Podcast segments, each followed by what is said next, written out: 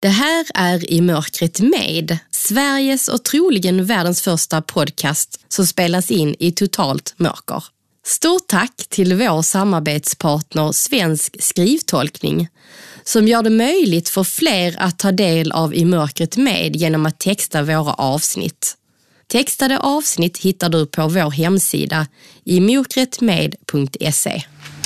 Hej, hej! Hej! Välkommen! Tack så mycket! Hallå, hallå! Hej, hej! Ulf heter jag. Dina heter jag. Ja, du är så välkommen. Oj, vilken fin Hej! Hej! Jag var på vippen och frågade om jag kunde ta med min hund, men så kom jag på att jag tror inte hon skulle våga gå in i bäckmörker. Nej, det- dit in, dit in. hundar är värdelösa i bäckmörker. Alltså, ja, du är det? De, eh, de, är, alltså, de ser ju inget. Eller de, de blir som, som människor. Det är bara att man kan inte förbereda dem på att de ska gå in i ett mörkt rum. Så det, det är inte så lätt att snacka dem till rätta. Utan Nej.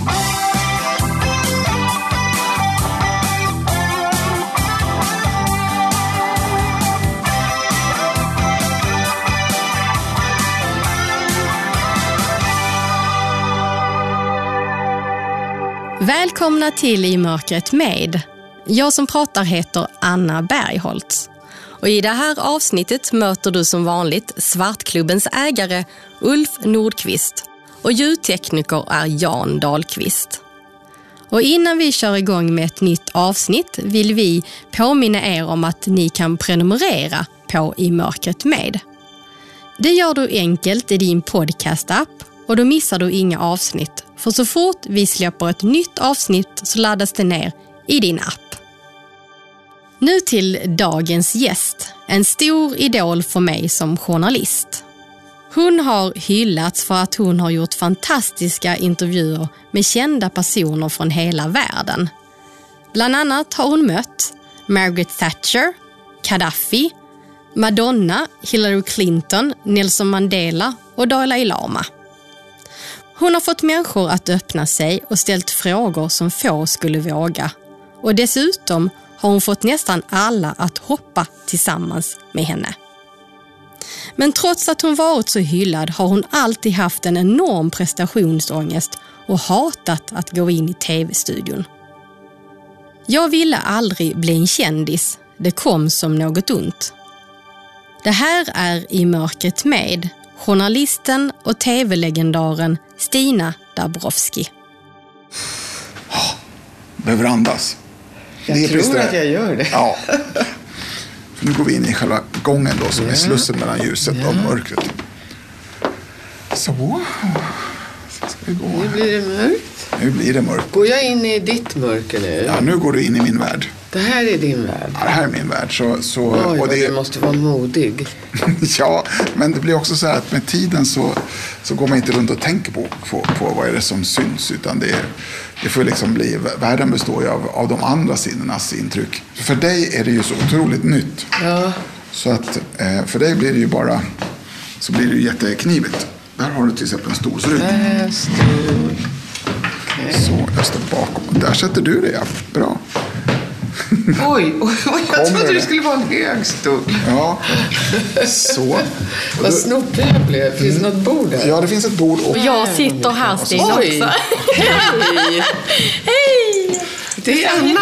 Ja det är det. Hej, här Hej kommer en katt. Vilken liten fin hand du Ja, har. välkommen. Oj, jag, jag, jag tog så här, jag skulle ta med solglasögonen. Jag trodde jag hade solglasögon på mig för det var så mörkt. jag lämnar er en stund då. Okej. Ja. Tack för ledsagningen. ja. Hej Stina. Hej Anna. Jag är så glad att ha det här. Tack. Det är Ja. jättespännande att vara här. Hur känns det?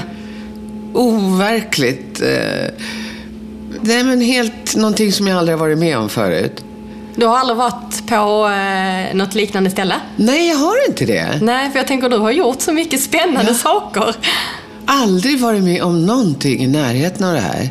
Det är en väldigt intressant upplevelse att det är alldeles svart. Och på något sätt så är det inte alldeles svart, utan det händer saker i synfältet. Men jag ser ju ingenting. Nej. Men du, upplever att det händer något? Ja, Hur skulle du kunna beskriva det då? ja, det är som att det är en på något sätt, jag ska inte säga ljust, men det rör sig och det... Ja, det, det är liksom inte becksvart. Nej. Nej, men det, jag, och jag håller med dig. Jag ser ju ingenting. Nej. Eh, Och eh, har inte gjort det på 17 år nu, tror jag det är. Och hur gammal var du när du förlorade synen? 24. Och hur kom det sig att du gjorde det? Nu kommer du intervjua mig. Så roligt. Ja, eh, jag har en reumatisk sjukdom som jag fick när jag var tre år och som satte sig på ögonen. Jaha, kan Så- reumatisk sjukdom sätta sig på ögonen? Det har jag aldrig hört talas om faktiskt. Nej, det är, det är ju inte jättevanligt att man blir helt blind som mig då. Men det kan hända. Förlorade du synen successivt? Ja, eh, men eh, det sista halvåret gick, gick det fort. Det var verkligen så att jag märkte från dag till dag hur allting suddades ut, skulle jag nog säga. Oj, vilken Ja. jobbig period det måste ha varit. Det har varit en resa. Eh, Men eh, det är ju också eh, mycket som är, som är bra med att inte se, kan jag också uppleva. Ja, det förstår Så- jag. Att jag man tänker- får andra perspektiv. Ja, man får andra perspektiv och, eh, och jag tänker lite av de frågorna kanske vi kommer in på här idag. När du också får testa att inte se för en stund. Jag är så himla glad att ha det här. Eh, Jag sa till Janne, eh, vår ljudtekniker Ulf innan, alltså idag är jag jättenervös. Får man säga det? Ja, det är Till den man man intervjuat Stina, du som är proffs. Ja, men jag, jag var alltid nervös när jag skulle intervjua någon. Alltid, utan undantag. Det är ju...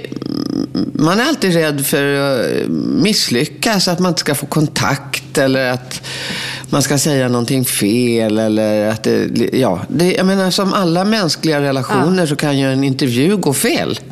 Men var, du, eh, var det vissa personer som du var mer nervös inför att intervjua? Ja, det tror jag. alltså, när jag skulle intervjua såna här som eh, Margaret Thatcher och Gaddafi, då är det klart, då blir man extra nervös för att det var så väldigt jobbigt runt omkring jämt. Det var alltid så väldigt tidspressat. Det var alltid så mycket folk runt omkring som hade synpunkter på vad du skulle fråga och inte fråga.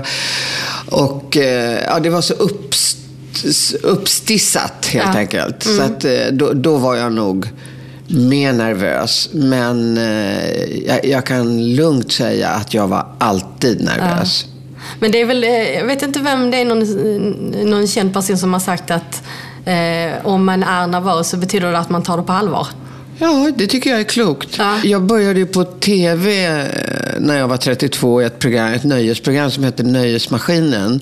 Och jag var ju så nervös att jag jobbade ihop med en kille som hette Sven Melander och han brukade säga att mina knäskålar klapprade som kastanjetter. För jag stod verkligen och skakade av nervositet. Oj, nu nästan kysste jag micken här. Och så hade vi med Hasse och Tage. Och så tog jag Tage i handen. Och så märkte jag att hans hand var alldeles blöt.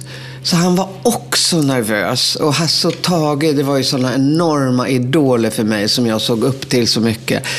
Så då när jag förstod att han är också nervös, då kände jag att ja, men det är okej.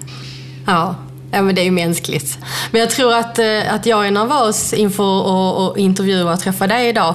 Det är nog för att jag ser väldigt mycket upp till dig. Jag har ju följt dig sedan jag var barn. Eh, tittade ju på dina program. Jag är född 77. Så att du var ju väldigt stor när jag var barn. Jag satt och tittade på dig med min mamma, kommer jag ihåg. Men, ja, men du är ju ung. Du är ju ung då för att ha tittat på mig. Va? För att mina äldsta barn är 74 och 75. De tittade ju inte på mina program. Ja, men jag hörde ändå att eh, din son brukade fråga i klassen. Var det inte från eh, Här i ditt liv? Så hade din eh, son frågat på fredagen i skolan, vem ska titta på mamma ikväll? Oj!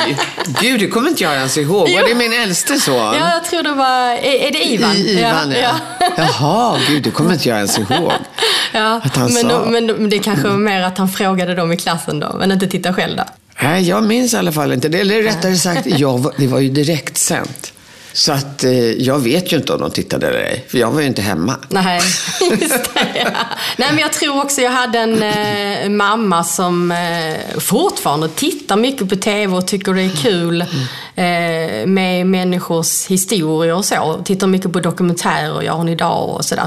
Eh, och sen i och med att jag fick en reumatisk sjukdom då när jag var tre år, så jag kunde ju inte göra vad som helst. Så jag har alltid tittat mycket på TV och läst jättemycket och skrivit. Det, har liksom varit. Så det har gått ändå. Jag undrade just över det när, du, när, du, när vi har smsat och mejlat.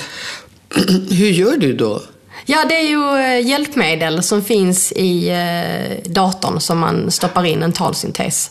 Så du pratar och så skriver eh, datorn det du Nej, säger? jag eh, skriver på vanligt tangentbord. Eh, och så har jag ju lärt mig var tangenterna sitter och sådär. Så Just det. ju jag skriver ju också utan att titta. Men hur läser du då? då lyssnar jag. Eller så har jag också hjälp av en punktskriftsdisplay. Som är kopplad till datorn så kommer det upp där. För man tappar ju stavningen väldigt snabbt. Ja. När man inte ser längre hur saker och ting stavas. Folk stavar ju som kratten Ja. i alla fall. det är skönt, tänker jag idag. Det- Men det är liksom det nya sättet, det unga sättet. Det är att liksom stava som en kratta. Ja, till och med jag har börjat skriva vilken istället för vilken. Ja. V-I-C-K-E-N. Just det, Och ja. sådär. Ja, men du Stina, eh, om du berättar med egna ord, vem är du? Jag brukade säga så här att man ska alltid börja med en lätt fråga som får intervjupersonen att känna sig bekväm. Oj, fel av mig. Det är en jättesvår fråga. Vem är jag? Jag är en 69-årig mormor och farmor. Jag har nio barnbarn. Jag är pensionär. Jag älskar att vara pensionär. Jag går ut i skogen varenda dag. Jag går ut med min hund varenda dag. Jag håller på i trädgården och jag passar mina barnbarn nästan varenda dag. Och eh, många känner ju till dig från TV. Efter Förr i tiden jobbade ja. jag. ja, precis. Förr i tiden jobbade jag som journalist på TV, men det känns väldigt länge sedan. Det gör det. Mm.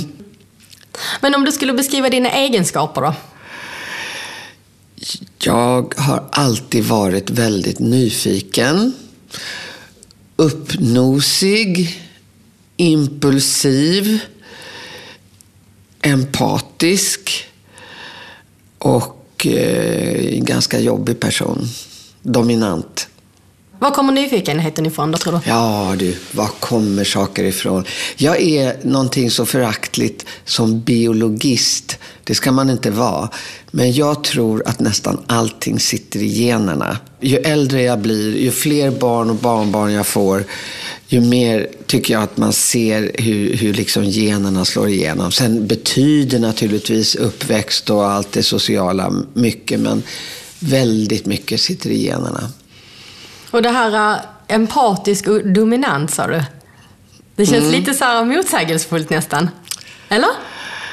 Ja, det kan det naturligtvis vara. Det beror ju på vilket som eh, överväger. Men jag har nog alltid haft väldigt lätt att känna, känna med andra människor och djur. Jag var så här extrem djurvän när jag var liten. Så de retade mig i skolan för att de trampade på myror med flit. För då började jag gråta. Så extrem var jag. Ehm, och samtidigt så hade jag den här andra dominanta sidan. Det kommer jag inte ihåg att jag hade när jag var liten. Men, men jag vet att jag har haft en så stor. Och hur, på vilket sätt? Jag minns att de sa i skolan att när jag pratar så låter det som det jag säger är sanningen. Medan jag bara tycker att jag säger det jag tycker. Ja. Men jag har ett sätt att tala som gör att folk tror på det jag säger eller tror att jag själv tror att jag har rätt. Så det är det dominanta, tänker du? Ja, det tror jag uppfattas som dominant. Alltså i, i ett, i ett eh, om jag sitter och pratar med mina kompisar så, där, så, så, så kan de uppfatta det som att, jaha, nu talade Stina om hur det var. Så nu behöver vi inte diskutera längre. Ja. Lite besserwissrig, eller? Ja, fruktansvärt. fruktansvärt. Är det, är, det, är det något drag som jag har försökt att förändra så är, så är det bland annat det draget. Och samtidigt så tror jag att jag har haft en väldig glädje av det jobbet. Så att det är som med nästan alla sidor. De dåliga sidorna är bra i vissa lägen och de bra sidorna är dåliga i andra lägen. När har det varit bra i jobbet? Ja, men det har ju varit... Alltså, varför har jag fått alla de här människorna att ställa upp? Mm. Ja, det är ju för att jag har haft den här liksom auktoritativa sättet och låtit som att jag har vetat vad jag har talat om och, och fått folk att respektera det jag säger. Och, ja, det, det har jag haft en enorm, enorm nytta av ja. jobbet. Ja, vi ska ju prata om det eh, om en liten stund också. Men jag tänkte först fråga dig en sån här standardfråga vi brukar fråga alla gästerna. När trivs du som fisken i vattnet? I skogen. Jag, är, jag, är, jag har blivit en riktig skogsmulle. Jag, jag, går ut i skogen nästan varenda dag. Jag älskar skogen. Jag har plockat så mycket svamp i år så att jag, jag trodde jag hade tröttnat på svampen, men nej, jag gör aldrig det. Jag trivs i skogen, jag trivs med min hund, jag trivs eh, med mina barnbarn. Det är det jag trivs mest med. Men uh, ute i skogen, ja, där trivs du som fisken i vattnet. Mm. Mm. Vad, vad, är, vad är det som gör att du trivs så bra där då? Alltså, jag tror ju att det är också någonting som sitter i generna, förstår jag. Jag tror att vi är födda vandrare och födda att vara i naturen och att man känner en sån ro i skogen. Och jag måste säga, det är mycket synintryck också. Jag tycker att det är så otroligt vackert. Ja. Det är så vackert så att det nästan gör ont. Så vackert är det. Går du ut i skogen? Ja, alltså, och det ska jag säga, det, det har jag ju börjat uppskatta Ja, det kan ju både ha med att, man, att jag har blivit äldre. Men eh, jag tog nog väldigt mycket för givet när jag fortfarande kunde se. Vi har ju landställen nu nära havet och skogen och är mm. jättemycket mm. ute i skogen också. Och det är ju ljuden. Oh. Alltså det är så dämpat ja, i skogen. Ja, men det är ljuden. Precis. Ja. Jag har alltid varit så här, jag är så högkänslig, överkänslig för allting. Ja. Och bland annat för ljud. Och att vara i skogen och det är tyst inom citationstecken. Mm. Det vill säga, det är ju aldrig tyst. Nej. För att det är ju fåglar och det är löven och det är, ja, det är massor med underbara ljud i skogen.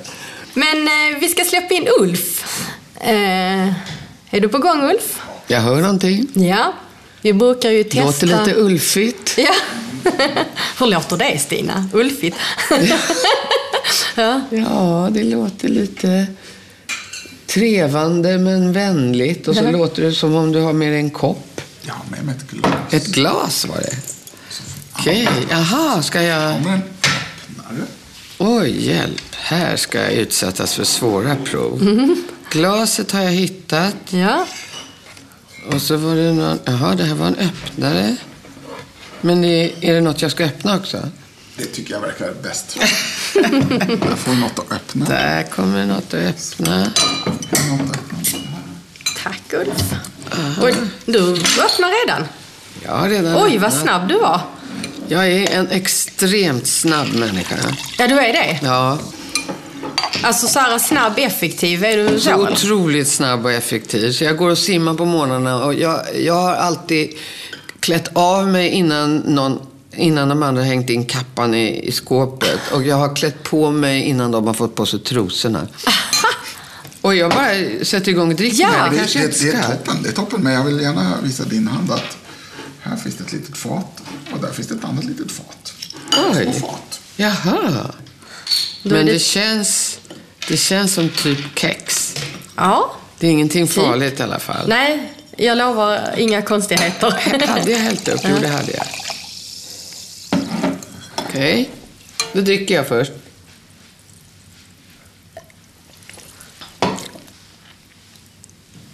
Det var mineralvatten va? Ja.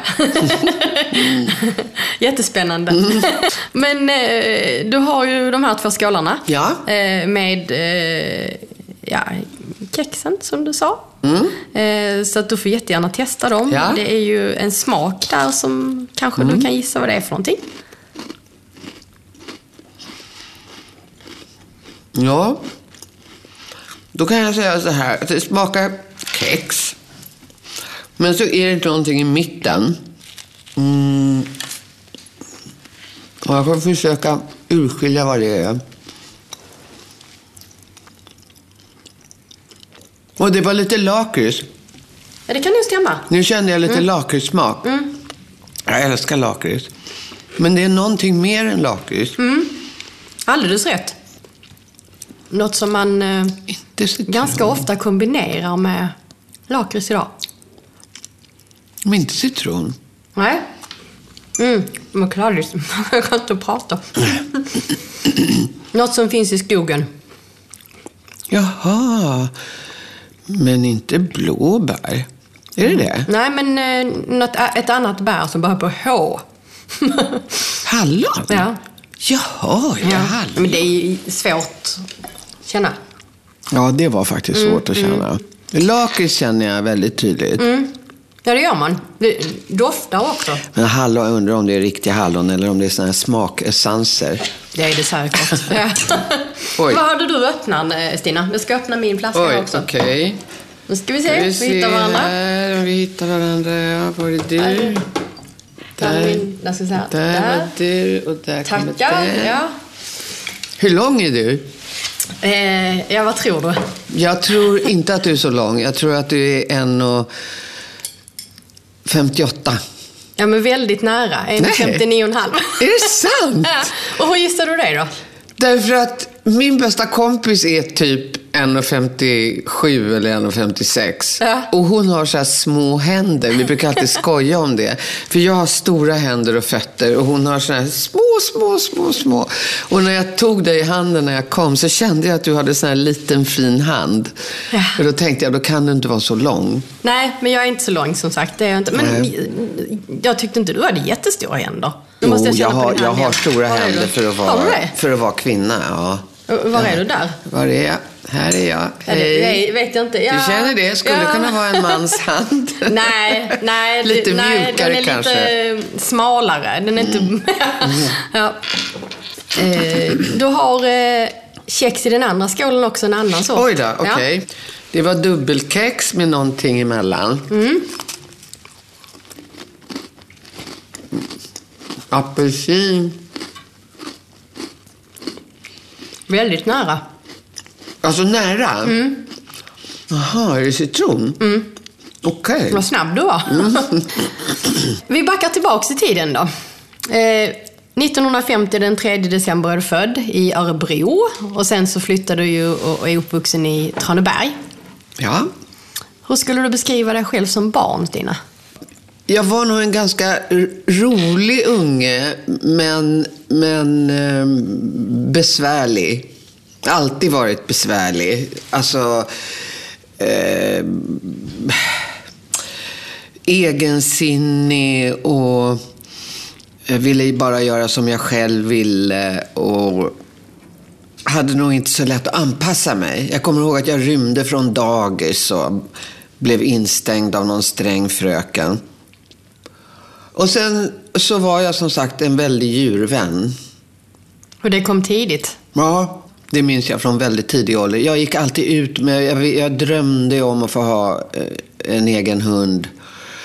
Eh, en gång hittade jag en dansmus ute på gatan som jag tog hem. Så, så hade jag den ett tag, jag var salig av lycka. Och sen fick jag ett marsvin som hette August. Men hund ville jag ha, och så jag gick ut med andras hundar. Jag såg att du hade en väldigt fin hund där ute. Ja, min ledarhund ja. Ja, är det så att man inte ska hålla på med dem? För jag hälsade ju och höll på och gossade med henne. Men eh, hon har ingen sele på sig nu. Nej. Så då jobbar hon ju inte. Okej, Ja. men när hon jobbar, då ska man inte... Nej, då ska man helst inte titta på henne ens. Nej, nej, jag förstår. Så det är bara jag eh, som får då. eh. Mm. Hur gammal är hon? Fem. Okej. Då är jag avundsjuk på dig. Därför att jag, jag skulle vilja att jag kunde ta med min hund Ja. på sådana ställen där man inte får ha hund. Men det är en sån fördel med att vara blind. Mm. Ja. Jag har fått en hund av staten som är ett hjälpmedel. Åh, vad bra. Eh, och sen eh, visst, jag betalar mat och sådana där grejer själv. Men det hjäl- hjälper mig i vardagen. Och när lite- du flyger får du ha henne med dig Ja. in i kabinen. Ja. Det är jag avundsjuk på. Ja. Men eh, tidigt med djurvän sa du att du var, ja. Och rolig. Jag tror det. Hur, skulle du beskriva din barndom då? Ja, jag hade ju en väldigt bra barndom eh, med två föräldrar som båda var lärare. Vi bodde i Traneberg som är en förort till Stockholm. Där det mest bodde arbetarklass och det var sådana här barnrikehus där mindre bemedlade människor fick bo som hade många barn. Så att vi skilde oss lite från de flesta andra där eftersom mina föräldrar var lärare. Men det var väldigt, en väldigt trevlig stadsdel. Eh, så att på, på många sätt var det väldigt bra. På, och jag, hade, eller jag har en syster som är tre år äldre. Och vi bråkade mest. Men eh, det som inte var så bra, det var väl att mina föräldrar var inte lyckliga. De var inte lyckliga med varandra. Så det var väldigt eh, tråkig stämning hemma hos oss. Hur påverkade det dig? Ja, det tror jag påverkade mig väldigt mycket. Ja, att jag eh, själv blev eh, ja, innesluten i mig själv och kände mig ensam. Och... Ja, nej, men det tror jag satte en väldig prägel på mig. Men eh, det känns som, när jag, jag har ju läst eh, din bok som är ju kombinerad självbiografi med konsten att intervjua. Och läst på massa om det. Och det känns ju som att du ändå eh, har vågat gå din egna väg. Ja, det har jag alltid gjort. Ja, jag vet inte var det liksom modet har kommit ifrån faktiskt. Men, men jag kommer ihåg att det var redan från början att jag var sådär egensinnig och, och lite knasig och daskade fröken i rumpan i skolan. Jag var liksom lite, kn lite knasig. Men för jag tänker det är ändå intressant eh, om, om det är så liksom att det var ganska... Din, din pappa sa att det var som en gravkammare hemma va? Ja. Och så att du ändå eh, hade det här ja, men, modet att gå din egna väg. Det var då generna, förstår ja. du. det är så ja. ja. Eh, och, och, ganska tidigt så, så begav du dig ut i världen. Ja, mina föräldrar eh, skickade mig till Irland när jag var 13 eh, för att eh, jag skulle lära mig engelska. Och eh, det var någon tant som hade någon häst där. Men det var inget kul kan jag säga, för jag kunde ju ingen engelska och jag var väldigt ensam. Men Irland har ändå blivit ett speciellt land för dig? Ja, jag ja. återvände till Irland under väldigt många år och eh, det blev nästan som ett andra hemland. Jag kände mig väldigt hemma där. Det, irländare är ju ett fantastiskt folk. Alltså de, är, de har ju kämpat väldigt mycket mot eh, förtryckarstaten England. Så det finns en väldig upprorsstämning och sen har de en makalös litterär tradition och eh, musikalisk tradition. Så att de berättar alltid historier och de sjunger alltid. Och när man går ner på puben så tar man en öl och så börjar alla sjunga. Det var helt ja, underbart folk verkligen. Men sen eh, eh har du beskrivit också i, i din bok eh, en tuff period. Jag kan säga att jag hatar den boken. Jag ångrar ihjäl mig att jag skrev den boken. Jag kan inte fatta att jag var så dum som gjorde det. Va, va, jag, jag, jag säger att jag har, inte, jag har inte, jag låtsas inte om att den finns. Ha, och du, mm. vet, jag pratade med någon senast häromdagen som har den som kurslitteratur på journalistprogrammet. Ja, men de, de delarna är ja, helt okej. Okay. Men jag förstår jag inte att jag skulle ja. blanda in där. Det, det är som så ofta att man, det, man låter sig övertalas till någonting och det fanns något skäl till att jo, men det kommer att bli mycket mer levande och det är ju en sån viktig del av vem du är och det bla bla bla. Jag kan ju berätta för de som inte har läst boken, det är ju varannat kapitel handlar ju om ja, men, konsten att intervjua och dina erfarenheter som intervjuare. Och sen varannat kapitel är väl då om eh, di, ditt liv helt ja, enkelt. Precis. Ja, Min precis. uppväxt och mina ja. erfarenheter. Ja. Och tanken var så här att om jag visar att jag åkte på en massa proppar när jag var liten och gick på, alltså gick på en massa miner. Att det har gjort mig till en bättre intervjuare. Ah, mm. Mm, det var det som var tanken. Men, men som sagt, jag ångrar det jättemycket. Jag önskar att jag kunde bränna upp varenda oh. exemplar. Jag förstår. Vad är det liksom i det? Är det, är det det här att du inte vill att alla ska veta om Ja, ditt alltså liv? jag är- Eller vad är det som gör att du känner så? Jag är ju en dinosaurie som eh, inte alls förstår mig på det här Instagram-samhället. Alltså jag, det som är nu, det är ju att man ska visa upp sitt liv för alla och ju mer liksom personligt och nära, och ju bättre. Eh, jag är så gammeldags så att jag tror inte att det är bra. Därför att jag tror att eh, sitt inre ska man vara väldigt försiktig med och man ska skydda det, och, eh, för det är ömtåligt. Och man ska ha förtrogna, men man ska inte liksom smeta ut det till kreti och pleti. Men jag- jag är medveten om att jag är en dinosaurie och att så, så det går helt emot den trend som råder nu. Och alla de som, som eh, håller på sådär och, och lägger ut sina liv på Instagram och i sina poddar, så här, de verkar ju må jättebra. Och jag mådde ju inget bra, så att eh, det, jag, jag är helt öppen för att jag har fel. Men du, du mådde inget bra äh, när du, vad menar du, när du berättade öppet om ditt liv eller? Jag tänkte det. Jag lyssnade på eh, en intervju som du hade gjort och tyckte att du var bra. Ja. Nu tänkte jag så här när- när jag sa jag mådde inget bra. Nu kommer hon att säga, du mådde inget bra. Det är precis så jag lär ut. Det är exakt så man ska göra. Man ska, låta, man ska snappa upp det som intervjupersonen säger. Så att man inte behöver själv liksom gå in på de här jobbiga grejerna. Så att där trampade jag riktigt ordentligt i klaveret. Ehm, nej, men stora delar av min eh, um, ungdom mådde, mådde jag inget bra. Nej, jag kände mig väldigt ensam och annorlunda och att jag inte passade in. Och det var droger och det var ja, men Ja. destruktiva förhållanden och sådär. Ja. Precis. Men jag menar ändå ingenting jämfört med folk som verkligen har gjort helvetesresor. Så att det var väl ändå på någon slags medelklass-sätt alltså. Men eh, jag var ingen glad människa. Men jag tycker att det intressanta är ju också, hur kom du ur det då?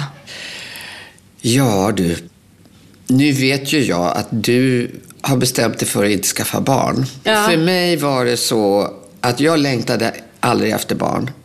Eh, Men när jag fick min första dotter, det blev den stora förändringen i mitt liv. Det var kanske för att, alltså det var ett sånt mirakel att få följa en ny liten människa och att känna den kärleken som jag inte visste att jag hade inom mig. Eh, det var början till eh, min tillf- mitt tillfrisknande kan jag säga. Och sen tog det säkert 30 år till. Men, men det var avgörande. Kan det vara liksom så att... Eh, eh, jag tänker det här med att få barn. Att eh, du var så fokuserad på någon annan också. Ja, att, visst. mm. Det tror jag absolut. Man är ju så egotrippad när man är ung så det är ju något fruktansvärt. Det är man ju helt instängd i, i sig själv och, och, och vad man tycker om sig själv och vad andra tycker om en själv. Och det, är, ju- det, det är det bästa med att bli gammal. Det är att det är inget roligt att se sig själv i spegeln längre, så det behöver man inte göra. Men då ser man andra desto bättre. Även om jag, om det var en sån här enormt positiv upplevelse att få barn, så har jag ju ändå, jag har ju fyra barn och jag var ju ändå, eh, när de var små, väldigt självupptagen. Ändå. Men det har släppt nu, när jag har barnbarn. Så att nu är jag som man borde vara när man får barn, nämligen närvarande. Är du mer när, närvarande nu med barnbarnen menar du? eller? Ja, nu är jag närvarande. Mm. Varför är det så då? Ja, men jag tror att det har att göra med att man släpper hela den här... Alltså att den första delen av livet, det, det handlar om att man ska manifestera sig, man ska bli någonting, man ska göra någonting, man ska eh, liksom göra ett avtryck man ska visa vem man är på något sätt. Och för det får man kämpa väldigt hårt. Men det, det, det är ju du inne i nu. Eh, du måste hålla på och kämpa varje dag. Hur, hur ska jag göra för att, för att liksom, eh, kunna försörja mig på det som jag älskar att göra? Och hur, hur ska jag ta mig fram? Det är ju en helvetes kamp för de allra, allra flesta. Men sen så när man uppnår den här underbara pensionsåldern då behöver man inte det längre. Då kan man liksom slappna av. Ja, det låter ganska skönt. allt det där. Ja, ja. ja jag tycker det är underbart. Eh, men när du eh, skulle ta dig ut sen i arbetslivet då, eh, så valde du ju mellan att bli lärare eller journalist. Ja, eller jag sökte in både på Socialhögskolan och Lärarhögskolan och journalistutbildningen. Men så visade det sig att jag var på smällen. Och då valde jag den kortaste utbildningen och det var journalist. Det var bara två år på den tiden. Så det var inte så att, oh, jag måste bli journalist? Alltså, eh, det kan jag inte säga, men jag praktiserade som journalist när jag var 13 år. Så att det måste ha funnits redan där. Men det var inte så att jag liksom gick och drömde om att bli journalist. Jag, jag tror att jag mest ville bli veterinär faktiskt. Men, och jag hade inga journalister i min omgivning, så jag tror inte jag visste riktigt vad det där med journalist var. Men det passade ju min personlighet väldigt bra. Ja, nyfikenheten och ja, empatin också, tänker jag. Ja, och mm. äventyrslystnad och snabb och... Ja, nej men det, det passade mig väldigt bra.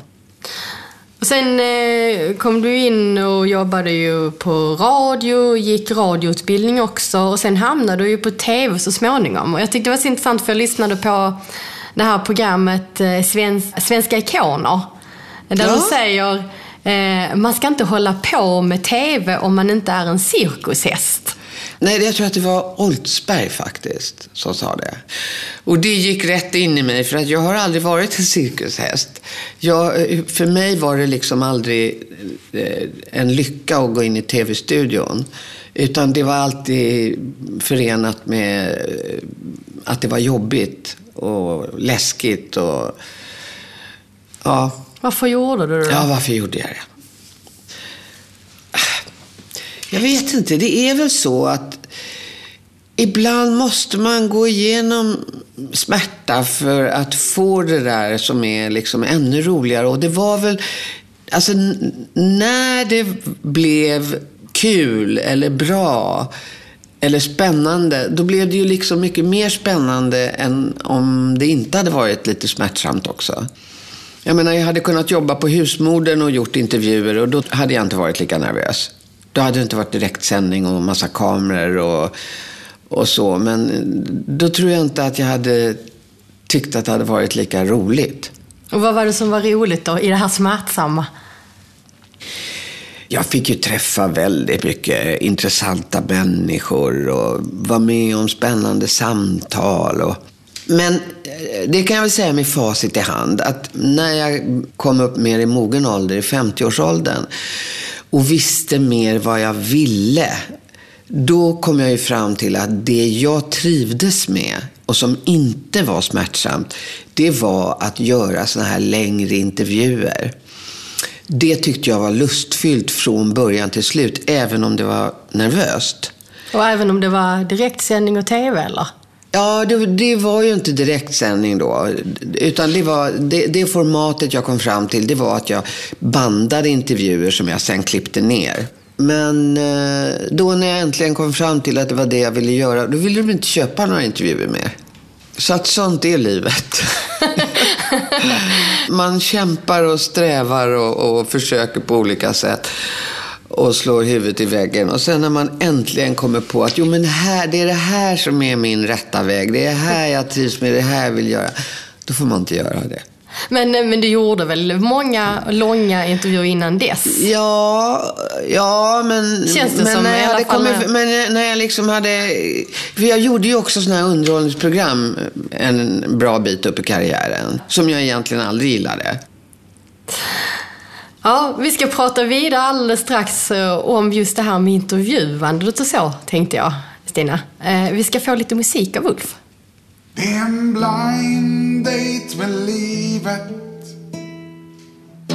En maskerad En jätteuppsättning på livets estrad.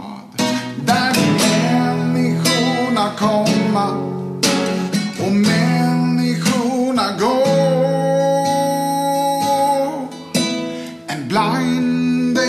döden som jag inte kan förstå.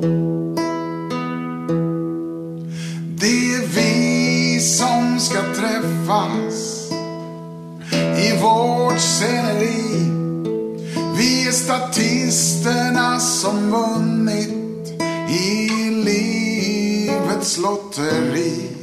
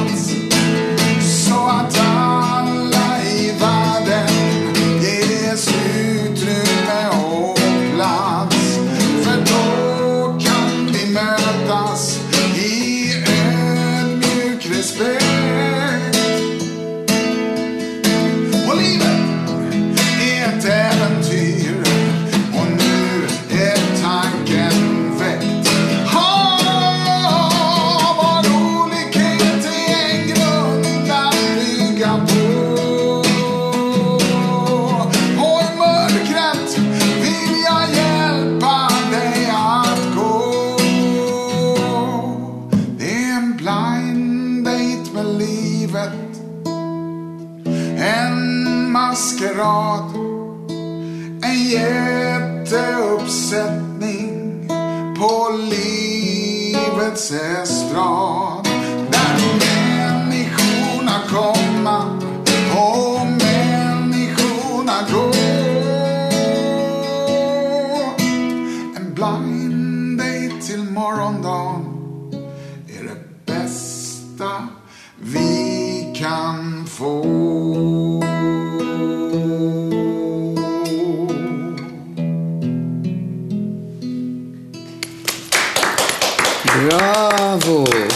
Var, var det live eller var det... Ja, Ulf står här borta. Wow! Jättebra! Gud, vilken fin... Du kan ju komma jag hit gör och- det. Var är du? Jag viftar här med mina...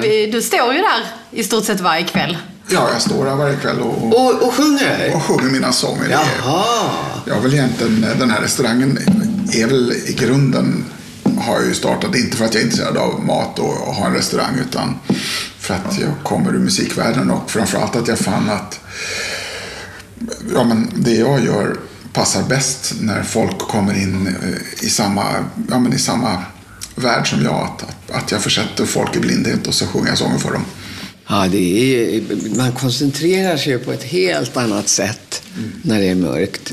Och, är- Har du skrivit musiken själv också? Ja. Och texten? Ja, Jättefin. Blind date med livet. Mm. Vi ska hjälpa varandra i mörkret. Jag menar, det är ju ett mörker även om man ser. Men har du också blivit blind i vuxen ålder? ja, och det berättar jag om varje kväll också. Jag berättar min historia i mörkret kan man säga, här på Svartklubben. Jaha. Så jag blev blind när jag var 25 år.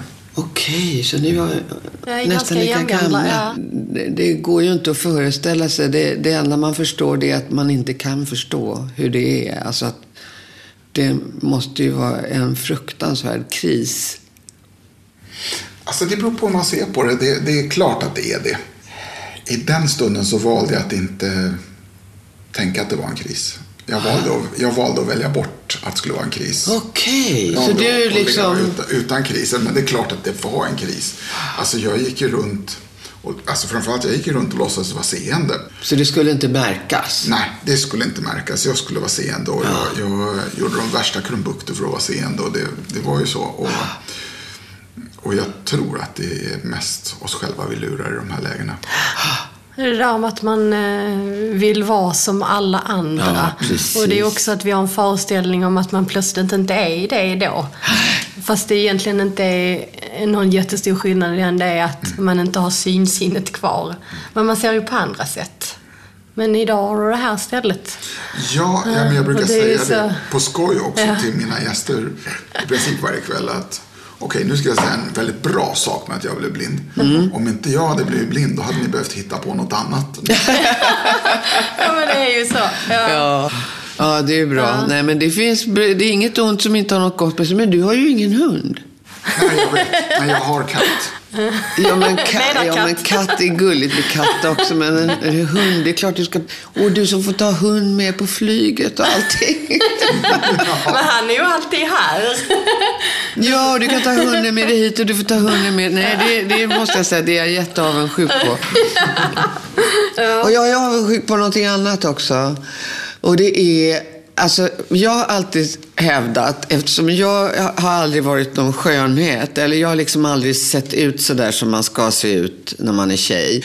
Eh, och, och jag är, som jag sa, så här högkänslig, så jag är väldigt, väldigt känslig för material. Så att för mig är det alltid väldigt viktigt hur kläder känns. Mm. Så att jag hävdar att skönhet som känns är mycket viktigare än skönhet som syns. Eh, och det är ju lite jobbigt när man är seende för att alla andra människor förväntar sig ju att man ska gå omkring och liksom se snygg ut. Men om man då som jag hellre känner sig skön då är man inte så snygg. Men det är ju väldigt vilsamt att vara här. För då får man ha sköna kläder och ingen bryr sig om det. Nej men det är ju en av de, tycker jag, fördelarna med att inte se. Jag menar jag blev blind när jag var 24 och hade varit på krogen och allt det där liksom. Allting är ju så utseendefixerat och jag tror inte att det är bättre idag med alla sociala medier. Tvärtom, jag tror Ja. att det är ännu värre. Verkligen. Så det är så här... äh, Ja, men man kan inte riktigt bry sig. Man kan inte döma människor i ett första intryck. Sen gör man ju det utifrån andra saker såklart. Men eh, det är väldigt skönt tycker jag. Att man hänger Men hur, upp sig hur på det. dejtar man? alltså vanligt va? Eller vad tänker du? Ja, men är det, är det svårare att träffa en partner? Titta på dig Ulf. Ja, det är en intressant fråga. Jag tror att eh, det- jag skulle säga nej på den frågan. ja, samma här. Men ni kan ju inte hålla på på Tinder som alla gör nu. Nej men det finns tydligen de som, som gör det, men då får väl lite hjälp. Men, eh, men alltså, jag träffade ju min eh, sambo i en hotellbar och det Okej. kan man ju tycka är lite roligt.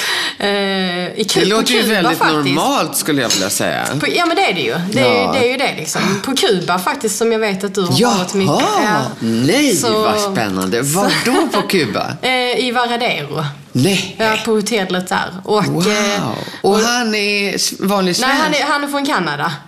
Okej. Ja, så träffades vi där och jag föll för hans röst. Ja, och det det, förstår det är jag. ju så här, äh, jag vet inte om jag hade fallit för honom annars, det kan jag inte svara på. Eh, för att man är så första intrycket med utseendet. Hur gammal var var du då? då? Då var jag 28. Okej, så då var du blind? Jag var blind, ja. Och han är seende? Han är seende, ja. Mm. Och han bor här nu i Sverige Han bor i? Sverige, det gör han, ja. Det är ju fantastiskt. Det finns få saker jag beundrar så mycket som människor som kommer från andra delar av världen som bor i Ja. Sverige. Att de står ut. Det var ju inte riktigt hans plan. Han skulle ju Nej. hålla sig i de här varmare länderna så hamnade Ja. han här. Men jag tänkte bara backa tillbaks till det här du sa innan att eh, eh, egentligen eh, när det gäller dig själv, att det här och liksom varför berättar man sitt innersta, man borde hålla det för sig själv och sånt. Och ändå så har du själv valt att intervjua människor och få dem att berätta om sitt innersta. Hur går det ihop? Ja, hur går det ihop? Nej, men det, det är ingenting som går ihop. Jag har hatat att gå in i tv-studion, jag har gått in i tv-studion. Jag tycker inte man ska lämna ut sig och jag har tvingat folk att lämna ut sig. Nej, jag, jag, jag har inget bra svar på den frågan. Jag kan bara säga att jag har varit enormt nyfiken. Jag har tyckt att livet är svårt. Det tycker jag fortfarande i och för sig, men jag har tyckt att det har varit ännu svårare. Och jag har velat veta hur har människor gjort för att leva sina liv? Hur har de, hur har de älskat? Hur har de gått vidare efter svårigheter? Jag har varit uppriktigt, jag är uppriktigt intresserad av det. Så därför har jag frågat om det. Samtidigt så känner jag, alla är ju olika. Jag känner själv att jag vill inte lägga ut mig på ett fat. Eh, jag vet att du har pratat med Amelia. Jag mm. känner Amelia också. Jag tycker jättemycket om henne. Men vi är ju extremt olika. Hon har nästan inga spärrar. Men jag, jag tror att det är olika hur man är, ja. helt enkelt. Jag ska inte säga att det är dåligt att lägga ut sig. Jag tror att för många kan det vara bra. Det är bra att formulera sin egen historia. Det är bra att höra sig själv berätta. Det kan ha en terapeutisk eh, inverkan. Eh, men allt beror på hur det görs. Ja, sen tänker jag, kan det vara så att du själv har känt att det inte är bra för dig? Ja men exakt, det är det, mm. jag, det, är det jag försöker säga. Att mm. man är olika. Precis som jag är högkänslig och jätte... Alltså det är så här, varje dag så är det en issue hemma. Att min man har på tvn och radion. Eller min man har på radion när jag läser tidningen. Eller Ja, det är liksom olika störande saker. Eller tvn är på med ljudet av, men jag står inte ut med det där fladdrande mm. ljuset. Mm. Och på samma sätt så eh, är jag liksom överkänslig på, på annat också. Några personer som du har intervjuat. Eh, Madonna, Maradona, Arnold Schwarzenegger, Hillary Clinton, Nelson Mandela, Dalai Lama, Yasser Arafat, Gaddafi. Det är jättemånga. Mm. Jag tänker, vad är det som har lockat dig att intervjua just de personerna som du har intervjuat? Att det har blivit precis de det har blivit, det har ju egentligen inte berott på mig, utan det har ju berott på att det är de som har tackat ja. Jag har ju frågat betydligt fler. Alltså, säg att jag frågade hundra, så var det kanske tio som sa ja efter ett antal år. Så att de flesta blev det ju ingenting av. Jag tänker att du frågade just de här från början ändå. Ja, att jag frågade just dem från början. Eh, det berodde dels på min egen nyfikenhet och ofta också på kommersiella skäl. Jag har ju alltid varit frilans och jag skulle sälja mina intervjuer. Så att jag försökte att intervjua dem som folk ville köpa. Det var ju också någonting som förändrades med åren. Att på slutet av min karriär så intervjuade jag folk som jag verkligen ville intervjua. Men det ville de ju inte köpa. Det var så ja. Ja, så är det. Men eh, du har ju varit verkligen eh, ja, envis med att eh, skicka förfrågan igen och fått nej, skickat igen och så har fått nej och, och återkommit och sådär. Eh, hur, eh, var liksom kommer den här eh, envisheten ifrån? Ja, var kommer den envisheten ifrån? Jag är ju envis. Det märker jag ju även på andra grejer. Att jag liksom ger inte upp så lätt. Jag, eh, när jag, lärde mig, jag lärde mig spanska när jag var ganska gammal. Till exempel. Det var ju skitjobbigt. Just på Kuba för övrigt. Ja. eh, och jag hade alltid haft väldigt lätt för att lära språk. Men jag, jag, var väl 48 år eller något sånt där. Då, då var det inte lätt kan jag säga. Nej, det är imponerande. Men jag mm. gav inte upp. Och jag lärde mig kråla också i väldigt mogen ålder. Och det var också skitsvårt. Men jag gav inte upp. Eh, ja, du, nej, men det, jag, jag har inget svar på det. Varför ger jag inte upp? Förstod du att eh, de förmodligen skulle kunna säga ja till slut då?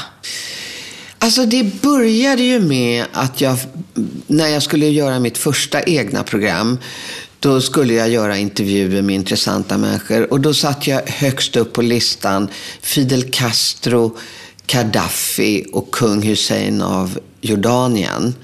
Som var så här liksom läskiga typer på, på varsitt sätt. Mm. Men också väldigt karismatiska och spännande typer. Eh, och jag trodde väl aldrig att jag skulle få någon intervju med någon av dem. Men så fick jag en intervju med kung Hussein av Jordanien ganska snart.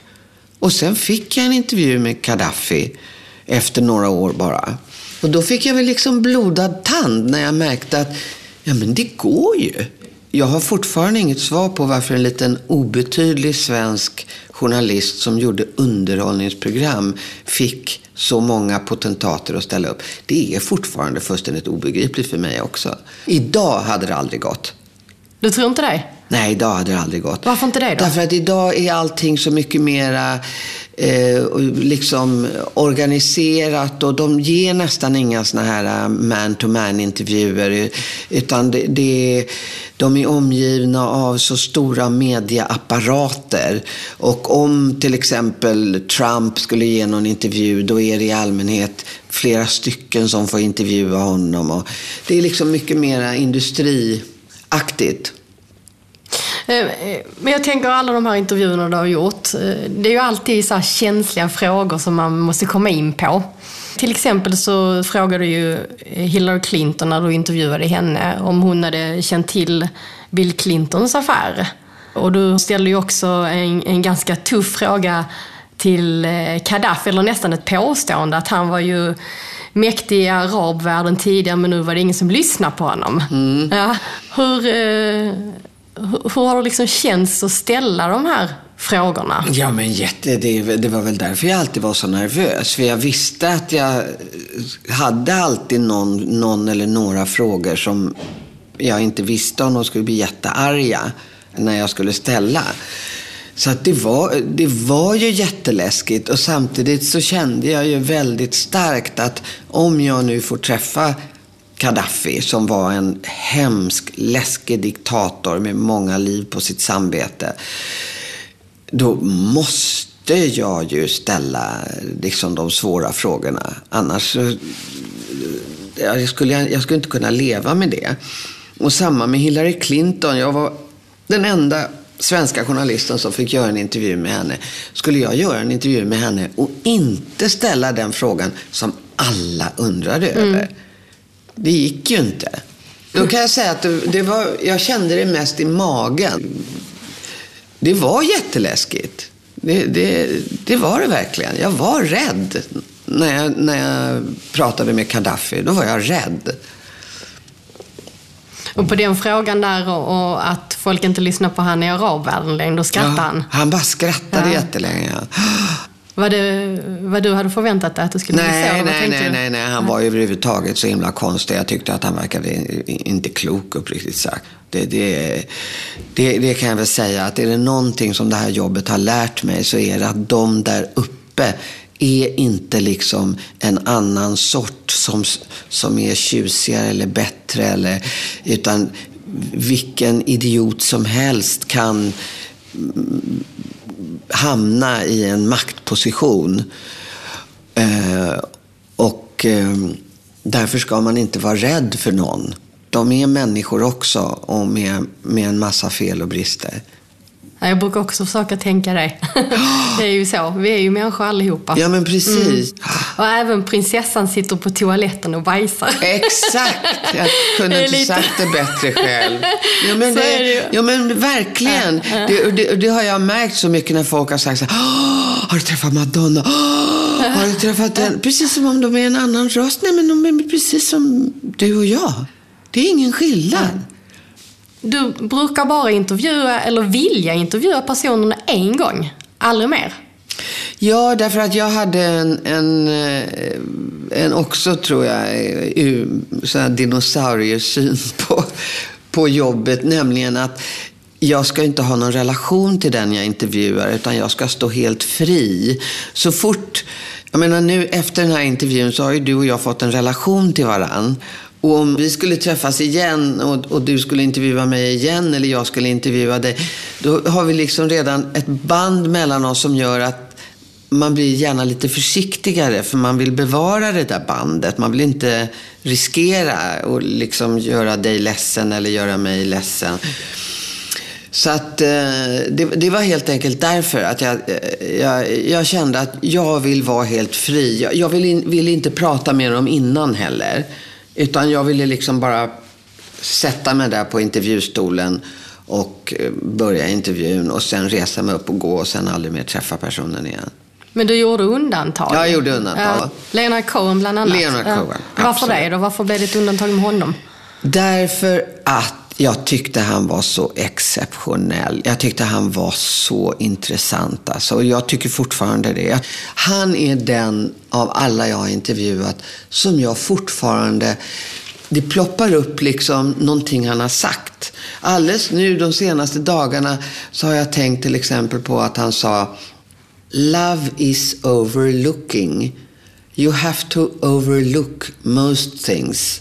Och det är så här liksom liten visdom som ju äldre man blir, ju mer förstår man hur sant det är. Om man älskar någon så måste man övers... You have to overlook most things. Eh, man måste överse så mycket. Man får inte liksom haka upp sig på massa grejer. Man måste vara generös. Och, och han har sagt så mycket bra grejer. Han var så både ärlig och rolig och intelligent. Och sen så hade han ju varit fem år i kloster. Ensam med sig själv liksom. Och då, möt, då tvingas man möta sig själv. Då blir man klok. Ja. Eh, Ja, jag satt ju oupphörligt fascinerad kan jag säga.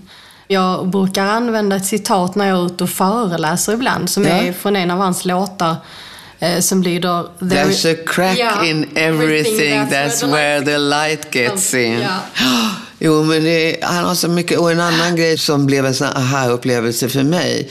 Det var, för att han var ju alltid väldigt deprimerad. Han hade ju enorma problem när han var ung. Han knarkade jättemycket. Han var en riktig skitstövel. Men så frågade jag honom eh, om hans depressioner och då så sa han att nej men they've lifted.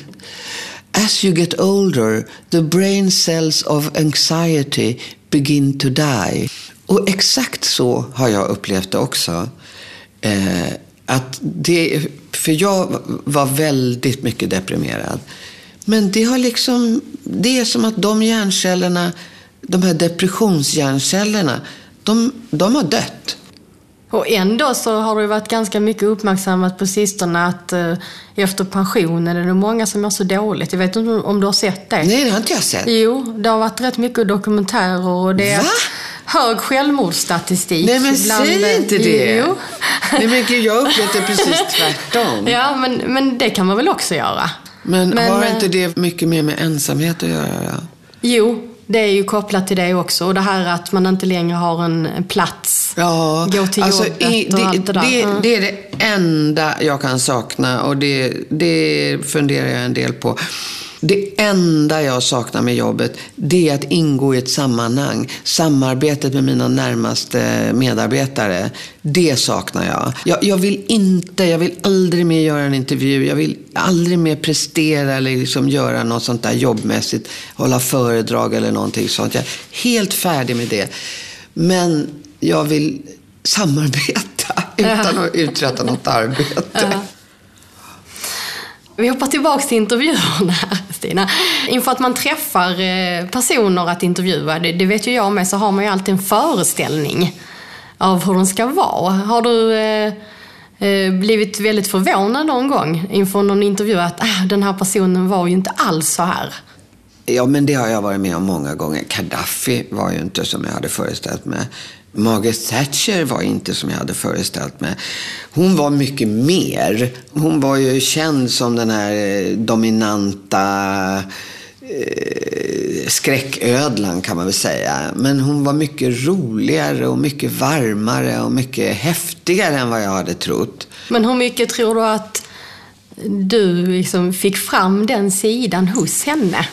Oj. För det är en konst, tänker jag. Ja. Jo, men det var väl vårt samspel. Eh, Det var det nog. Det, jo, jag vet att det för en av fotograferna som var med och filmade då, han hade filmat flera intervjuer med henne och han var helt liksom chockad efteråt och sa att han hade aldrig sett henne så. Han hade liksom aldrig upplevt något liknande med Margaret Thatcher. Och jag tror faktiskt att delvis så berodde det på att jag inte eh, var så, alla var så rädda för henne och så imponerade. Så är det ju med människor med makt. Det är ju synd om dem, för de blir ju extremt ensamma. För det är ju ingen som behandlar dem som en vanlig människa, utan alla kryper och bugar och bockar och smyger och vågar inte säga hur det är och sådär. Men jag vågade vara mig själv och vågade behandla henne som en vanlig medmänniska. Och jag tror att de upplevde ofta det som en befrielse. Och bland annat hon. Och du, hon var ju en av de som inte hoppade. Mm. och jag tyckte, jag satt och tittade på den här intervjun, jag tyckte det var så mm. roligt. Hon sa eh, I take great leap forwards, not... Little jumps in studios. Ja. ja men det är, jag är så glad att hon inte hoppade, för jag tycker att det där lilla, liksom hennes, eh, vår palaver där kring hoppet, jag tycker det är så himla roligt. Och jag tycker det visar hur intelligent och rolig hon var. Eh, för att hon fanns ju. Hon kunde ju formulera sig kring någonting som hon aldrig hade trott att hon skulle liksom bli utsatt för. En fråga om att hon skulle ställa sig upp och hoppa. Så kunde hon formulera sig så himla roligt och bra. Så att det var väl nästan det som imponerade mig mest. Ja. Men det här hoppet, Eh, var kommer det ifrån? Jo, men det var när jag skulle göra mitt första egna tv-program. Så jobbade jag ihop med en, en kille som heter Staffan Heimersson som är betraktas som en legendarisk journalist. Och han hade varit, vi skulle ha en gimmick och så hade han sett tidningen Life i USA som hade en hel upplaga med bara bilder med kända personer som hoppade. Så vi bara snodde den idén rakt av. Och hur kände du själv inför det då? Fråga alla de här Nej, men det var naturligtvis fasansfullt. Det gick ju an när det var skådisar och popstjärnor och sådär. Men när man skulle fråga presidenter och äldre människor, Dalai Lama och... Nej, det var fasansfullt. Det var väl den frågan som jag drog mig mest för att ställa. Och jag slutade faktiskt med hoppen ett tag också, för jag tyckte det var så pinsamt. Men sen började jag med det igen. Ja, men det är ju du på något vis. Ja, jag tycker i efterhand att det, men det var väl en jättekul gimmick. Ja. Det var det. Det var kul att se hur de hoppade. Det var jätteroligt. Gorbatjov till och med hoppade. Jag heter Linus Martinell och det är jag som textar avsnitten av I mörkret med. Jag arbetar på företaget Svensk skrivtolkning som inkluderar genom text. Skrivtolkning är en tillgänglighetstjänst för personer med nedsatt hörsel som innebär att man får det som sägs textat i sin mobil, dator eller läsplatta.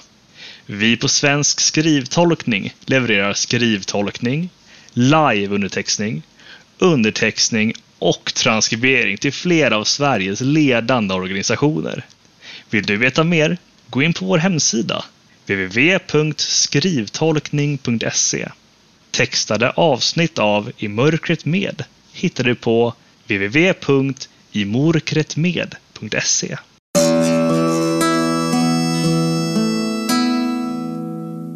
Eh, men det här med att få människor att öppna sig. Vi var ju inne på det lite nu med Margaret Thatcher, att, att du var dig själv och att eh, du kanske vågade ställa de här frågorna också som, som folk inte alltid gör. Men vad skulle du säga var viktigt liksom för att få en eh, människa att berätta? Eh, det tyckte de inte så mycket om. Jag jobbade ju som professor på Stockholms dramatiska högskola och eh, undervisade TV, blivande tv-producenter några år när jag hade slutat på tv. Och de tyckte inte om att höra mig berätta om hur man skulle göra intervjuer därför att jag tror nämligen på arbete och arbete och mera arbete. Och det passade inte dem. De ville liksom helst bara komma så spontant och ställa mm. sådana frågor som man har lust med, som de kom på i stunden. Ja. Medan jag sa att det finns en enda sak som gäller när du ska göra en intervju och det är att du ska se den du intervjuar. Och om du ska se den du intervjuar då måste du veta mycket om den personen. Så vad den personen än börjar prata om så ska hen känna att du är med och du kan ställa följdfrågor. För att, att känna sig sedd, det är ju det som vi mår allra bäst av, av allting. Det gör vi ju när vi blir förälskade. Då känner man sig ju sedd. Då ser man den man är förälskad i och man blir sedd av den som är förälskad i en.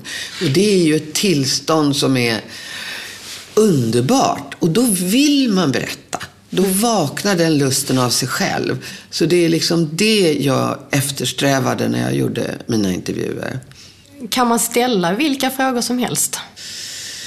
Alltså jag tycker att jag i princip gjorde det och jag tycker att jag gick över gränsen några gånger. Idag skulle jag vara en mycket tråkigare intervjuare för att idag skulle jag respektera människor för mycket. Alltså människors integritet. Jag skulle inte fråga Madonna hur många aborter har du gjort. Jag skulle inte fråga Latoya Jackson, är du oskuld? Jag skulle inte fråga eh, Jan Stenbeck, är du alkoholist?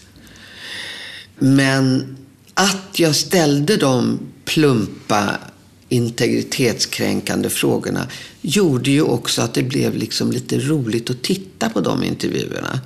Så att inget ont som inte har något gott med sig. Mm. Men du skulle inte ställt de frågorna idag? Nej, skulle jag Nej. aldrig göra. Nej. Men ska man ställa dem då, tycker du? Alltså jag tror inte man kan utfärda några eh, sådana regler. Jag tror att varje människa måste gå till djupet av sitt eget hjärta. Och ställa de frågor som liksom pockar på.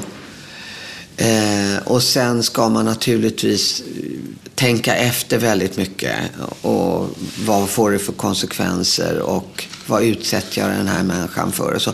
Men man ska inte göra det för mycket för då kanske man blir lite tråkig. Alltså de jag intervjuade, det var ju inte några ömtåliga liksom ehm, duvungar i allmänhet, utan det var ju oftast medievana människor. Och de hade ju alltid möjligheten att säga, det vill jag inte svara på. Gjorde de ofta det då? Det hände. Och då backade du, eller? Ja, det, det respekterar jag absolut. Mm. Om vi tittar på eh, alla priser du har fått. Massor med hyllningar genom åren. Stora journalistpriset, Hylandspriset, Kristallen, det här hederspriset. Och du har blivit utnämnd till eh, århundradets svenska kvinnliga tv-personlighet.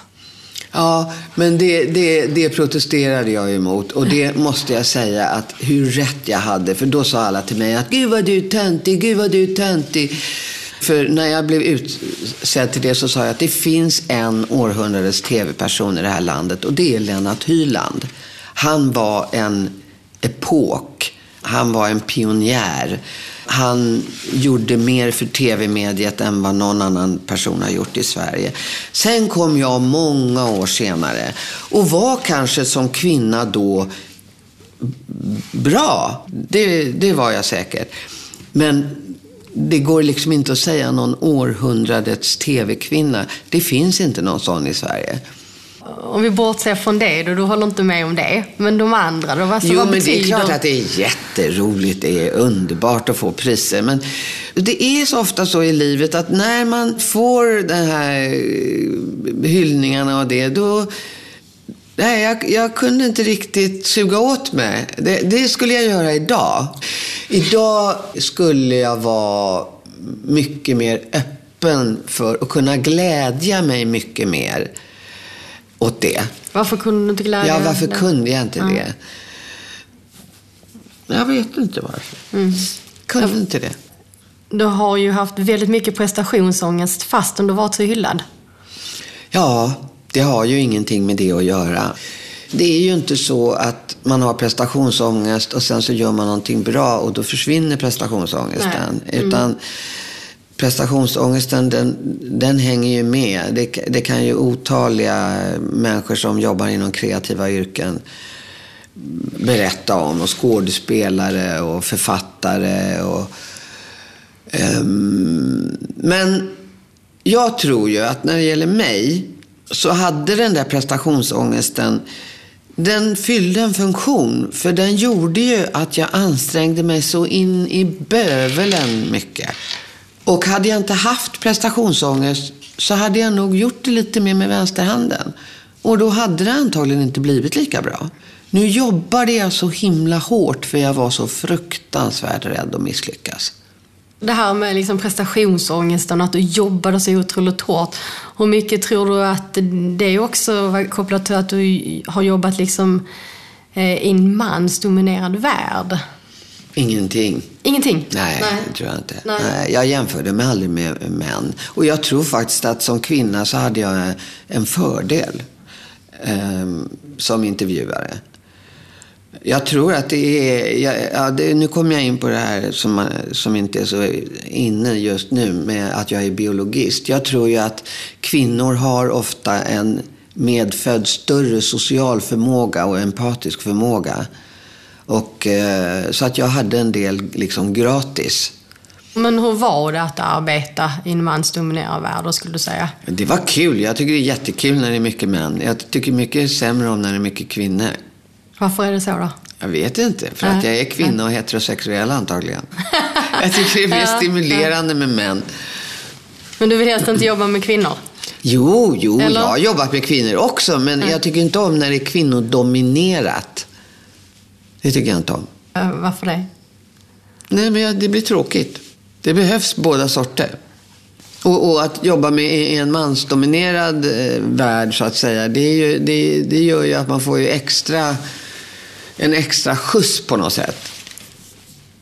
Hur då? Ja, men eh, det, det blir en extra utmaning. Man blir ännu mer triggad. Jag ska minsann visa.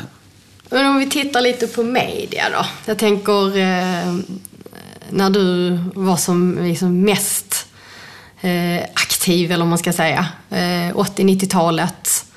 Eh, och du jämför med media idag. Då kan jag säga så här, att jag har haft sån tur. Alltså, jag tror att väldigt mycket handlar om timing och jag har haft sån bra timing med mitt liv.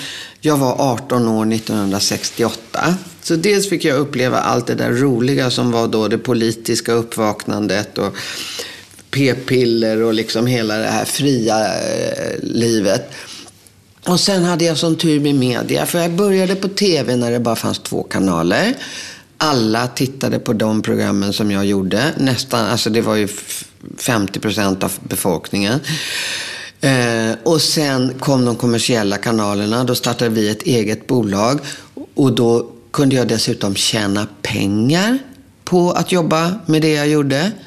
Och sen kom de sociala medierna och då blev det ett helvete att jobba med TV. För då får du en massa elaka, ja, jobbiga kommentarer och sånt där. Då slutade jag. Ja. Så slapp jag det. Och så behöver jag inte hålla på som de som jobbar på tv idag. De twittrar, de bloggar, de poddar, de instagrammar. De... Jag förstår inte hur dygnets timmar räcker till för dem. Jag är så tacksam att jag slapp det. Och där kan jag säga att jag är lite avundsjuk på dig. Det förstår jag. Du är avundsjuk på mig och min ledarhund. Ja. och jag, eh, ja, men det är ju en stor förändring. Det är en extrem ja. förändring. Ja. Och jag hade inte klarat med det här klimatet. För jag hade aldrig kunnat jag hade aldrig kunnat göra reklam för mig själv. Jag hade aldrig kunnat hålla på och instagramma och, och liksom det här skryt. Och jag tycker så illa om det, förstår du. Så att jag, jag har tagit bort Instagram från, från min telefon och Facebook. För att jag börjar tycka illa om mina vänner. Ja. För att jag står inte ut med deras liksom, Instagram-persona. Är det annat? Än deras egen person? Ja, mm. ja, det är ju bara skryt. Och sen så blir det totalt eh, obalans. Därför att de vräker ur sig varje dag. Titta på mig, titta på mig, titta på mig, titta på mig. Och så glömmer de att titta på mig. Så att, ja, jag tycker det ska bli mm. jätteintressant att följa hur, hur, hur hela den här Instagramkulturen kommer att ta vägen. Alltså. Ja, och jag tänker liksom att det känns ju som att eh, jag, precis som du, jag älskar ju att möta människor och göra intervjuer. Men ska man få göra det så ska man ju, om man liksom ska liksom kunna försörja sig på det, då ska man ju helst vara en kändis. Och det har jag aldrig strävat efter. Nej. Men jag vet att blir jag det så får jag ju göra de här sakerna som jag älskar. Ja. Det blir så dubbelt. Ja. ja, jag ville heller aldrig bli någon kändis. Nej, det kom som något ont. Jag tyckte det var hemskt. Vad var det som var hemskt med det? Nej, men att bli igenkänd och... Och så ville folk en massa saker plötsligt. Att du skulle vara med på en massa saker. Och, som jag aldrig... Jag var aldrig med på någonting. Och så slutade folk att behandla det som en vanlig människa, utan alla började liksom behandla det som en kändis. Nej, det var hemskt. Det är underbart nu att vara gammal. Och ingen ser något annat än en gammal tant. Ja. Men jag kan ju berätta för dig. Eh, jag la ut på Facebook att jag skulle träffa dig. Mm. Och så frågade jag om det var någon som hade några frågor till dig. Eh, och några av dem har jag ställt här nu. Men det var också någon som skrev att Var tog Stina vägen? Jag saknar henne. Jag är trött på alla gubbar i TV. Mm, vad kul! Det var jätteroligt att höra, verkligen. Ja, men det är många som gör det. Fast men... det finns ju många, det finns ju jättemycket bra kvinnor i TV nu. Finns ju otroligt många duktiga. Ja, men du var nog väldigt unik när jag tänker efter. Alltså, men det är så mycket idag så jag kan inte säga att jag har koll på alla heller idag. Nej, för det går inte. inte. Jag ser men... aldrig på TV längre. Varför det då? Jag tycker det är tråkigt. Nyhetsprogrammen tycker jag alltid är alldeles för långsamma och tjatiga och jag har redan hört på radio. Och, eh, och det är inte tillräckligt liksom, analyserande. Det kan man läsa i tidningar. Och intervjuerna tycker jag faktiskt också ofta är tråkiga. Och vad är det som gör att de är tråkiga då? Ja, men det är liksom... Det är, det är förutsägbart. Det, det, är, det är för, man blir aldrig nervös. Nej. Eh, jag tycker Anna Hedenmo är jättebra. Det tycker jag. Men det saknar en dimension. Men jag tänker om vi skulle svara på den här frågan, eller du svara på den här frågan att eh, vad tog du vägen? För du berättade ju här innan att eh, du kom på då väldigt sent att du ville göra de här långa intervjuerna och plötsligt så ville man inte köpa dem. För de sista åren som jag gjorde intervjuer på TV, då, då, hade jag inget kontrakt utan då fick jag en intervju och så ringde jag till dem och sa jag har fått en intervju med Dolly Parton, vill ni ha den? Ja, det ville de ha. Och jag skulle få 200 000. Det låter jättemycket, men det, det är inte mycket när Nej, man har tv-team och sådär. Nej, jag vet. Ja. Ja. Eh, men sen fick jag en intervju med Tariq Aziz, som var Saddam Husseins högra hand i Irak. Och då sa Eva Hamilton att ja, men släng den här intervjun med Dolly Parton. Ta de där 200 000 till den intervjun istället. Då hade jag ju redan gjort en intervju med Dolly Parton. Kan liksom inte göra en intervju med Dolly Parton och kasta bort den. Jag hade ju liksom en överenskommelse med henne att jag fick intervjun och jag skulle sända den. Så att så var det på slutet av min karriär. Att jag fick helt enkelt inte betalt. Eh, och därför slutade jag. Och det var jättejobbigt. Det var, det var, jag var jätteledsen för det. Det var, eh, det var hemskt. Men jag höll på att bråka om Hillary Clinton, jag bråkade om Jane Fonda, jag bråkade om Dolly Parton. Till slut tröttnade jag på det. Varför ville de inte ha det då? Ja, du får fråga dem. De, de, de vill inte ha det därför att allting ska gå i långa serier. Och eh, det, det, blev ingen lång serie då, utan det blev en intervju då och en intervju då. För man kan inte få sådana här liksom, höjda namn hela tiden. Ja, men det är många som saknar dig i alla fall, Stina. Ja, tack. ja. ja det är det kan jag berätta, att höra. berätta från sociala medier i alla mm. fall. Eh, vi ska börja avrunda. Ja, det känns har... som vi faktiskt har suttit här väldigt länge. Hur länge har vi suttit här? Ja. Man tappar liksom tidsbegreppet också när man inte ser. Ja, men det eh, brukar folk säga. Vi har suttit här ganska länge. Ja, det tror jag. Ja. Får jag gissa? Ja. En och en halv timme? Ja, lite mer. 1.45. Åh, oh, herregud. Ja. Ja.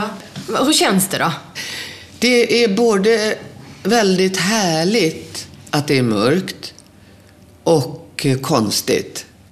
Det är det. Men det är för samtalet, jag saknar inte att se dig. Eh, det känns inte som att vi får sämre kontakt. Annars brukar jag ju verkligen predika att man ska se ögonen på den man intervjuar och sådär. Ja, men precis. För det var det jag tänkte. Ja. För du har ju gjort det. Men det är som att koncentrationen och närheten blir större i mörkret. Så att det liksom ersätter ögonkontakten. Men ja, det, det vet häftigt. du mer om än vad jag gör. Nej, men det är ju, man störs ju inte av allt annat runt omkring. Nej, liksom. jag har nu varit ganska fokuserad. Ja. Och jag ska avsluta med lite snabbfrågor. Är du beredd? Absolut. Te eller kaffe? Kaffe. Chips eller smågodis? Chips. Spara eller spendera? Alltså varken eller. Jag är jättedålig på att spendera, men jag, är, jag har inga pengar så jag har ingenting att spara heller. Jag är ju pensionär. Hemmakväll eller utekväll? Hemmakväll. Kött eller grönsaker? Grönsaker. Barn eller vuxna? Barn. Katt eller hund? Nej, det där med barn förresten. Det är bara mina barnbarn. Andra barn skiter jag i. Då föredrar jag vuxna. Katt eller hund? Ja. Hund. Prata eller lyssna? Lyssna. Händig eller tumme mitt i handen? Tumme. Ja. Eh, Globetrotter, alltså resa runt, eller sommarstuga? Globetrotter. Och sista, ljus eller mörker? Mörker. Ja, du säger det? Ja, men jag säger det därför, som jag sa till dig, det här med, jag tycker det är så befriande att slippa den här skönhetsfascismen som råder. Så att eh, jag, jag tror att det är, befrämjar goda mänskliga värden att vara i mörker. Jag tror att man mår bättre i mörker. Då är man med sig själv och kan släppa allt sånt där fullständigt oväsentligt som folk är alldeles för upptagna av. Det är ytliga. Exakt. Vi har en gästbok som du ska få skriva i, Stina. Det är liksom Okej. min, min lilla gimmick här. Ja, ja. Så, Ja, det kan jag ju säga att jag ångrar. Det är, det är väl det enda jag kan säga så här. Fan, jag kunde väl ha tagit en enda liten bild. Jag hade ju ändå liksom mobiltelefon under ganska stora delar av min karriär. Eller jag kunde ha haft med mig en liten kamera och tagit någon liten bild eller bett dem skriva sin autograf. Nej, aldrig. gjorde du aldrig, nej. Aldrig någonsin. tog du aldrig några bilder heller alltså? Nej, aldrig. Nähä. Nej. Men eh, kan det inte vara så, så att du var så fullt fokuserad Jo, på... jo, det var jag. För, för det där kan jag känna igen mig. Att jag inte heller, och så eftersom jag inte själv är superförtjust i allt med sociala medier. Nej. Jag gör för att jag måste. Eh, så känner du där? Har du boken och pennan? Jag tog Ja. spetsen ute. Och du får skriva vad du vill. Det lät som en autograf. Jag, trodde jag skulle skriva en autograf. Ja, får... Snabba Stina. Jag tog, ja, precis. Typiskt snabba Stina. Ja, ja, det gick väldigt fort. Det är klart redan.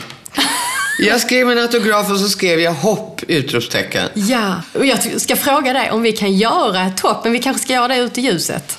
Kanske säkrast. Okej. Är du med på det? Ja, det är jag med på för din skull. Tack Stina. Och tusen, tusen tack för att du kom hit. Och, och jag måste ju också fråga här. Hur kommer det sig då att du som egentligen inte vill dela med dig så mycket av ditt inre och, och tycker inte det är jättekul att bli intervjuad, att du ställde upp och kom hit? Jo, därför att nu för tiden så är det bara en sak som styr mitt liv och det är lustprincipen. Och jag försöker bara göra det jag tycker är kul och träffa människor som jag tycker är roligt att träffa. Och när du skrev ett brev till mig så eh, kollade jag in dig och lyssnade på dig och då tyckte jag att du var så bra. Så jag, Ja. jag kände så att det ska bli kul att träffa dig. Och jag tycker att det var kul att träffa dig. Ja, och så tack. var jag Ja. nyfiken på den här erfarenheten. Att sitta i, i bäckmörker. Ja, tusen, tusen tack. Det värmer jättemycket. Och det har varit fantastiskt kul att ha det här. Jättekul. Hjälp, ska vi resa oss nu? Du får hjälp av Ulf. Jaha, vad bra. Tack. Men Stina är så Men du, snabb här. Du får men, du, be- men du behöver inte det alltså? Du kan gå själv. Jag eller? Eller vad sa du? Va? Kan du gå själv? Jag går själv. Hur kan du göra det då? Men, eh, ja. det där var... Du bara kan det. Ja, men jag har käpp. Du har käpp. Ja, och sen okej. följer jag ju mattkanten här. Okej. Så jag är van vid att vara här. Så, eh, Ja, just det. Ja, men jag tänkte inte på att det var så mörkt för dig hela tiden. jag tänkte... Jag glömde den lilla detaljen. Tack för att du lyssnat. Och vill du se hoppet som vi gör med Stina så gå in på vår Facebook-sida eller på mitt Anna Bergholtz Instagram. Gillar du I mörkret med och vill stötta vårt arbete? Det bästa du kan göra då är att betygsätta oss eller skriva en recension. Och det gör du antingen på vår Facebook-sida eller i din podcastapp. Kontakta oss gör du på e-post hej imokretmed.se. Hemsida är imokretmed.se. Och vi är tillbaka igen om fyra veckor.